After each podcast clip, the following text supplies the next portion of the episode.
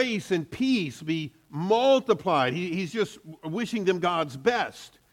Grace and peace be multiplied unto you through the knowledge of God and of Jesus our Lord. And then in verse number three, this is where we're going to focus for a few brief moments this afternoon. In verse number three, he says this According as his divine power hath given unto us all things, all things, all things that pertain unto life and godliness. This is the great blessing of being a Christian. Through the knowledge of him that hath called us to glory and virtue. We as believers have been called to glory and virtue. And yet, some believers struggle. They really struggle with their faith. So, why do some Christians struggle? Jesus, by his divine power, it says, has given us everything that pertains to life and godliness. Look at the verse, verse number three. I've got it outlined in red here. Why do we struggle if he has given unto us all things that pertain unto life and godliness? And that's my point. If you're struggling or know somebody struggling, it ain't God's fault. He has given us, He has given us all things that pertain unto life and godliness. So he starts off by telling us he's given us all things that pertain to life. The reference here in the word life is undoubtedly to the life of religion, one writer says, the life of the soul imparted by the gospel. So I want to give you some examples.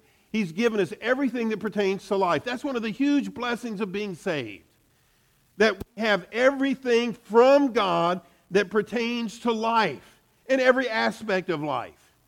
For example, he gives you everything that pertains to your married life.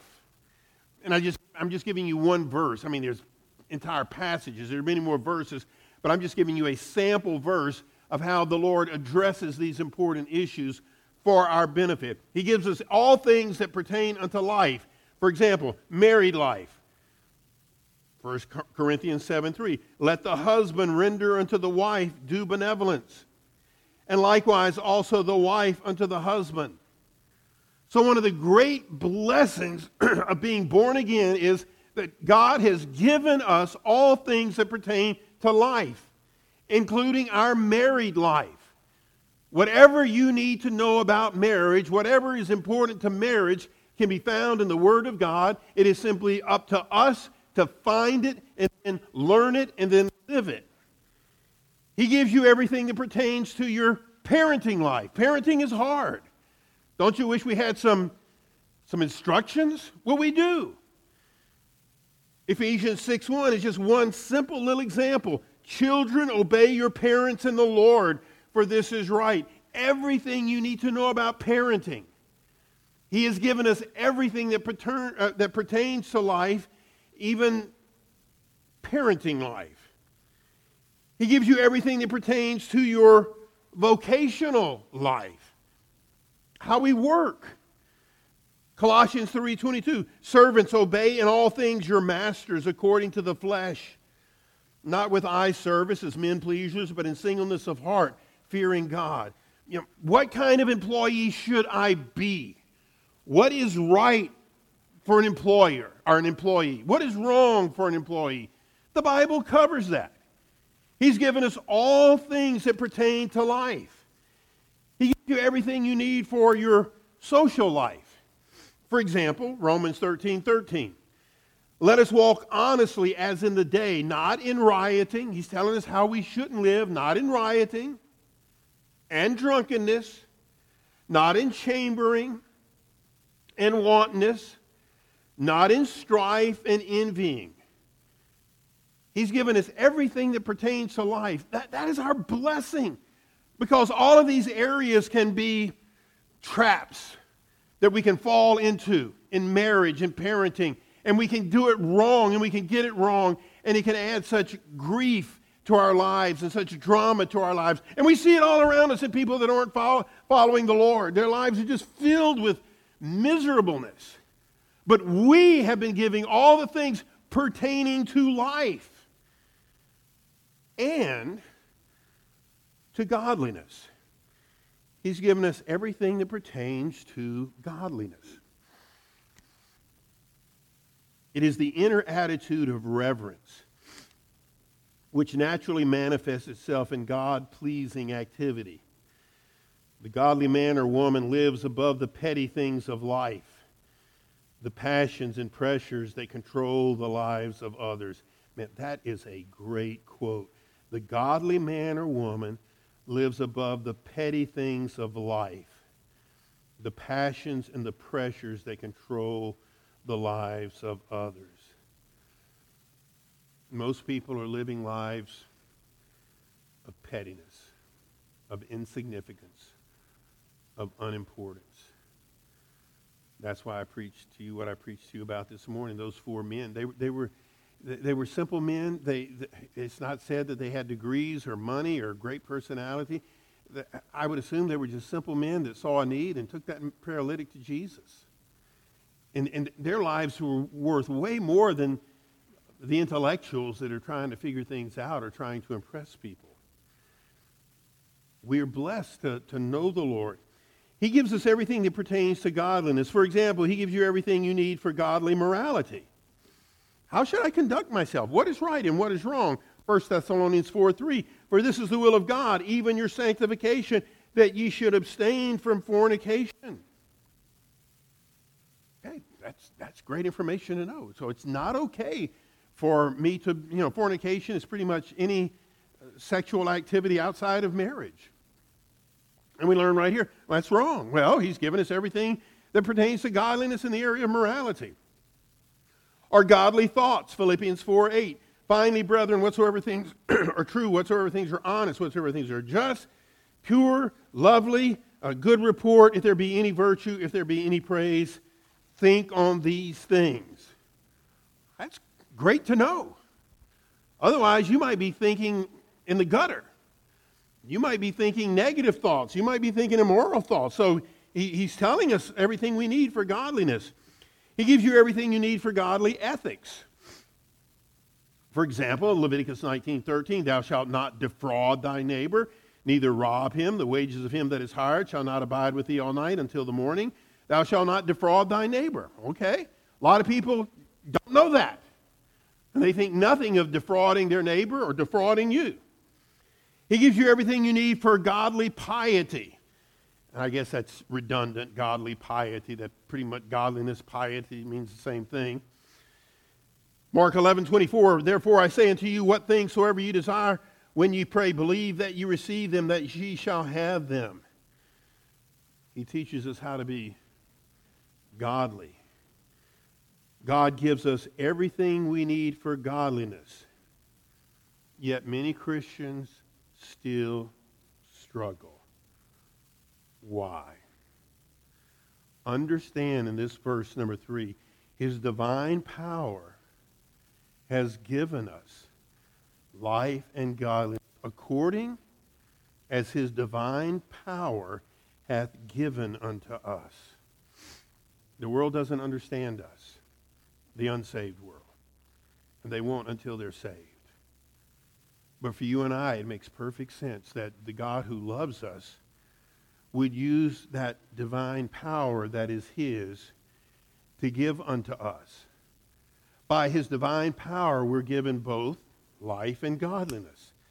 Life and godliness are now our permanent possession, having been given by pure grace. Maybe you're thinking just how that you really don't have what it takes to make it in this life. Peter says that God's power gives us what we need to experience real life in a way that pleases Him. God wants to affect every area of our lives work, marriage, and family, relationships, church, and community. So, how can you make God's power operational in your life. Let's, let's look at the verse again. According as his divine power hath given unto us. And remember, the question is, why, why perhaps do you struggle so much? Or other people that claim to be Christians, why do they struggle so much? The answer is found right here in this verse. According as his divine power hath given unto us all things that pertain unto life and godliness through. Here's how you get the, to know all the things that pertain to life and godliness, whether it's parenting, whether it's marriage, whether it's uh, the workplace through the knowledge of him that hath called us to glory and virtue. Peter says it comes through the knowledge of him who has called us. Some quotes that will give us some insight into that. We have access to life and godliness through what we know about him.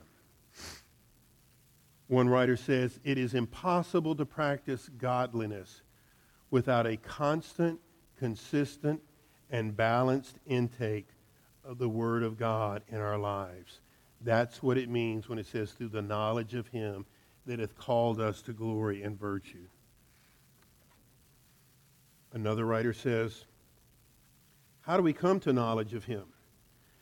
It comes as we learn of him through his word, through prayer, through the community of God's people, church. And another writer said, this life in turn is energized by true knowledge of God and Christ, which emphasizes the absolutely critical importance of saints letting the word of Christ continually dwell in us richly, partaking of the pure milk of the Word. And a fourth quote the great Scottish Bible expositor Alexander Maclaren wrote, We may have, this, this is profound, we may have as much of God as we will. Maclaren, uh, we may have as much of God as we will. Christ puts the keys of the treasure chamber into our hand and bids us take all that we want. If a man is admitted into the bullion vault of a bank and told to help himself and comes out with just one cent, whose fault is it that he is poor? We gain the blessings of life and godliness through the knowledge that he gives us. And if we don't take advantage of that, then it's on us. But our sinful nature will work to try to keep us away from gaining that knowledge. One writer said, We're willing to try almost anything except the knowledge of Him. We will trust in the schemes and plans of men instead of the knowledge of Him. We will try knowing ourselves instead of knowledge of Him.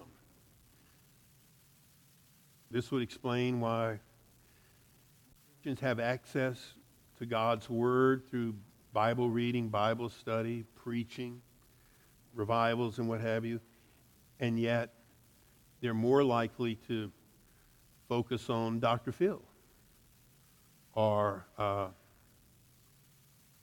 what's her name? Oprah. Thank you. Yeah. Um, some Christians struggle with sin, spiritual weakness, and apathy. Are such people missing something? Have they been left unequipped by God? What have we not been given in order to lead the life that God calls us to? Peter's answer is simple. We're not missing anything we are fully equipped. But we have a choice about whether or not we'll really use those spiritual tools. This requires effort on our part. And Sharon was talking to me the other day. Well, actually, she was fussing at me. Sorta, maybe. She said, she was she reviews these these slides and it may bring up questions of what I'm going to say or might say. And the other day she was proofing these slides and she said something about, you know, you're, you, you may be preaching to the choir when, when you tell people to, to be at church. You know, and you're always telling people, be at church, be back for the 1.30 service, be back at, at, at, at for Wednesday night. And I do that because I, I believe it's essential for your well-being and your flourishing. And this verse explains that. We're, we're giving you the keys to life and godliness through the knowledge, through the knowledge of him that hath called us to glory. Our knowledge of Jesus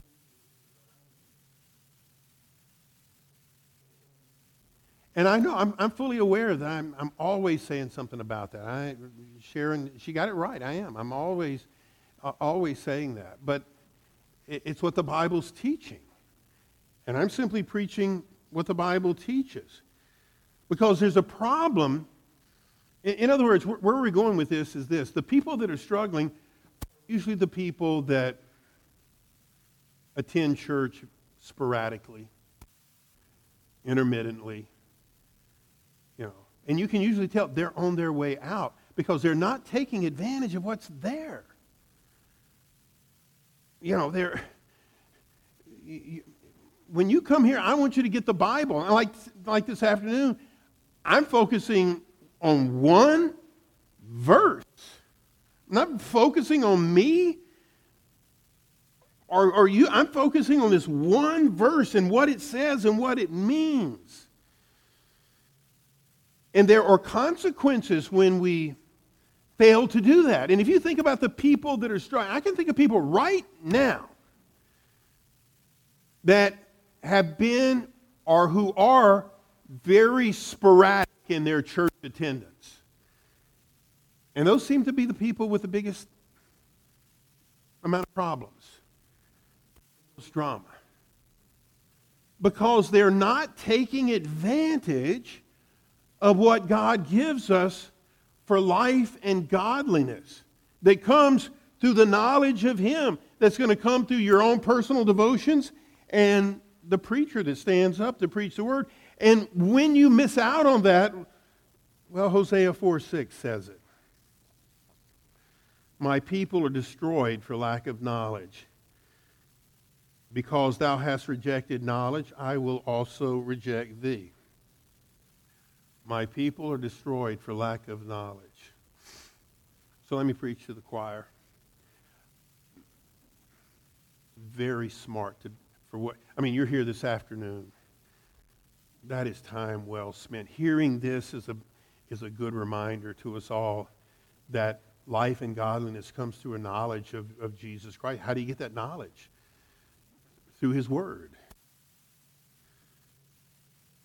2 Peter 1 3 says, According as his divine power hath given unto us all things that pertain unto life and godliness, through the knowledge of him that hath called us to glory and virtue. We all, it, it's a war. It, it, it, it's a war. I am up here imploring, pleading, encouraging you to be faithful to every service. Because I really believe what I share with you from Habakkuk Wednesday night is good for you, and good for me, good for Sharon, good for Aaron. I really believe that. And I will work hard to be prepared to give you something good on, on Wednesday night. But your flesh will fight you and give you every reason in the world not to be here. Or Satan, or just the world in general. A kid's got a ball game. There'll, there'll be something.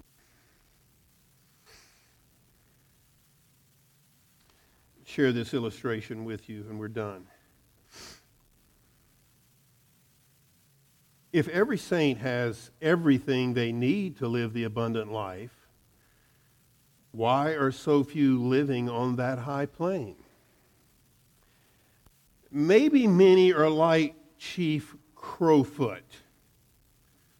When Crowfoot, the chief of the Blackfoot Nation in southern Alberta, gave the Canadian Pacific Railway permission to lay track from Medicine Hat to Calgary, he was given in exchange a lifetime railroad pass. Reportedly, Crowfoot put the pass in a leather pouch and wore it around his neck for the rest of his life. But he never once availed himself of the rights and the privileges it spelled out. He never used it once. How many Christians are like Chief Crowfoot? Possessors of all the treasures of wisdom and knowledge in Christ, and yet living day by day as veritable spiritual paupers. So,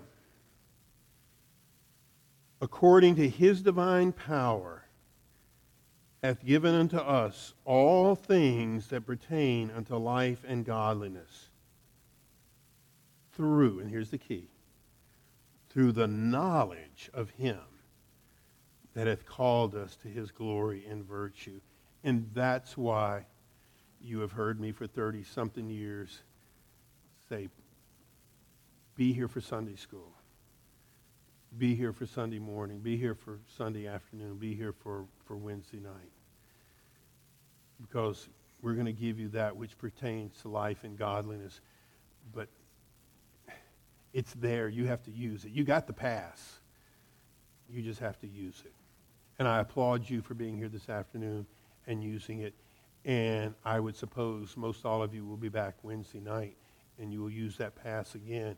And I will work very hard to make sure that uh, it will be valuable for you to be here Wednesday, Wednesday evening. Let's stand, please.